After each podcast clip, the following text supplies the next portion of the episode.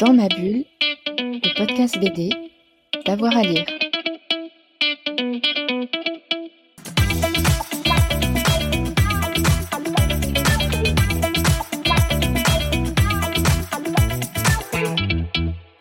Que trouve-t-on dans la bibliothèque de Charlotte Paulet en bande dessinée?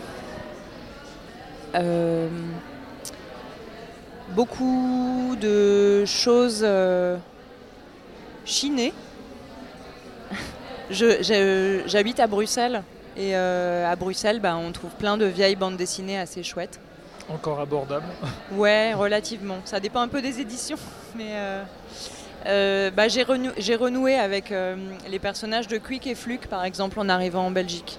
Et j'avais presque oublié à quel point, à quel point les gags de de- d'Hergé dans cette euh, série avaient vraiment euh, fait euh, rebondir mon enfance de plein de petites étoiles vertes, rouges, jaunes et bleues avec des petits tourbillons et, une espèce d'humour bon enfant, mais pas du tout inoffensif pour autant.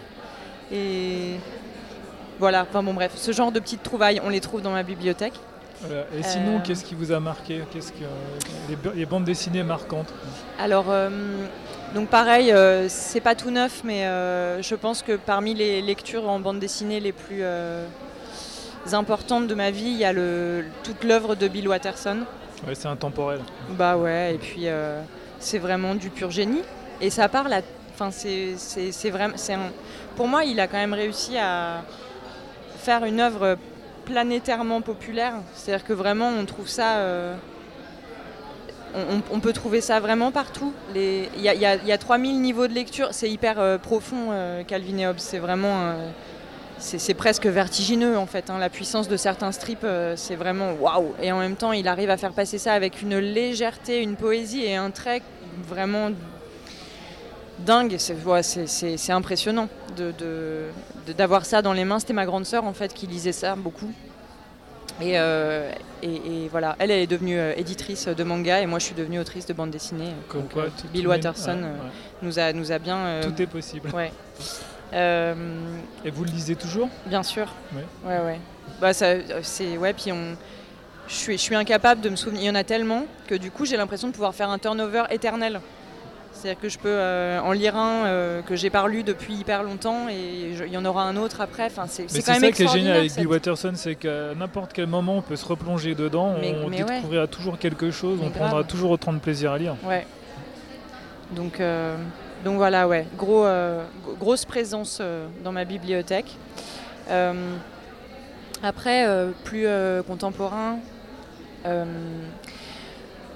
Eh ben oui, donc euh, bah, ma, rencontre avec la, bande dessinée, une fois que j'ai été un peu plus âgée, ça a été, euh, enfin ma grosse baffe qui a fait ah ouais d'accord, moi en fait je veux faire ça. C'était euh, donc Chris Ware.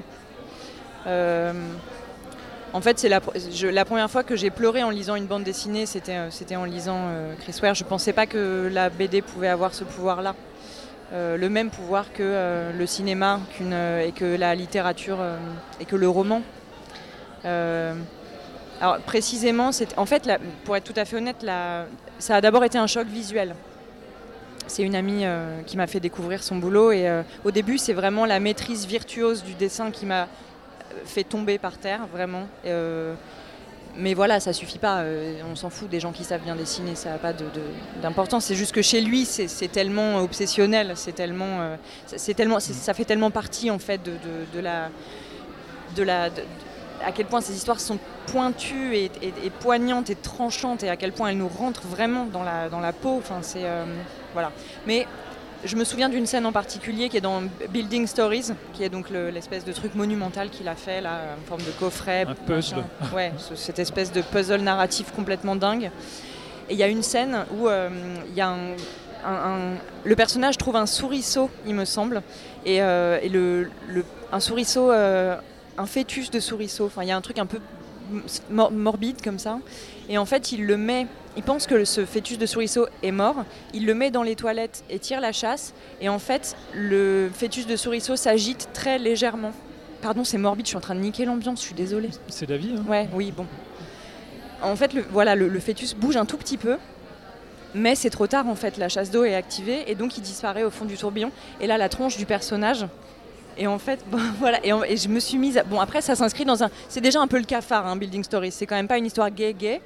Et donc, ça s'inscrit dans, dans cette histoire qui est déjà un peu deep, un peu. Voilà.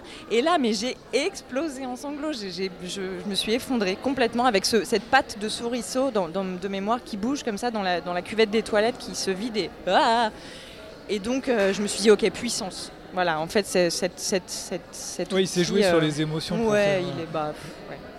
Après, ça a pas l'air d'aller très très bien, Chris Ware. hein. Il a, ça a l'air un peu lourd l'existence. J'espère que que je que mon boulot rend les gens un petit peu plus joyeux que, que ça. Mais, euh, voilà. Après, euh, ah bah sur une note, euh, j'allais dire plus légère, mais quoique, en tout cas plus contemporaine. euh, j'ai beaucoup aimé, enfin, j'ai été beaucoup influencée en tout cas et beaucoup touchée par la bande dessinée Bob et Sally sont des copains de Mathias Aregui qui est, je crois, été publié chez 2024 à mon avis, je sais plus On vérifiera. il y a quelques années euh, et qui raconte une histoire euh, de- de- d'amitié toute simple et en même temps euh, voilà, bourrée de complexité, euh, très, dans, dans un décor très poétique qui soulève des, des questionnements existentiels hyper euh, profonds, pareil. En- encore une fois, même si ça n'a rien à voir, mais voilà, c'est toujours un peu ce truc-là qui m'intéresse en fait. À la fois la légèreté dans le, dans le dessin. euh, Et l'émotion et les sentiments aussi. et ouais, et les trucs hyper deep comme chez Watterson, mais voilà, sous une forme qui a absolument aucun, aucun rapport. Euh, voilà, j'avais trouvé ça très beau, ça m'avait vraiment beaucoup touché ce, ce bouquin. Vous aimez bien les rapports humains? Bah ouais, faut croire, hein. J'ai l'impression. Euh, Et sinon, un Voilà. quatrième titre?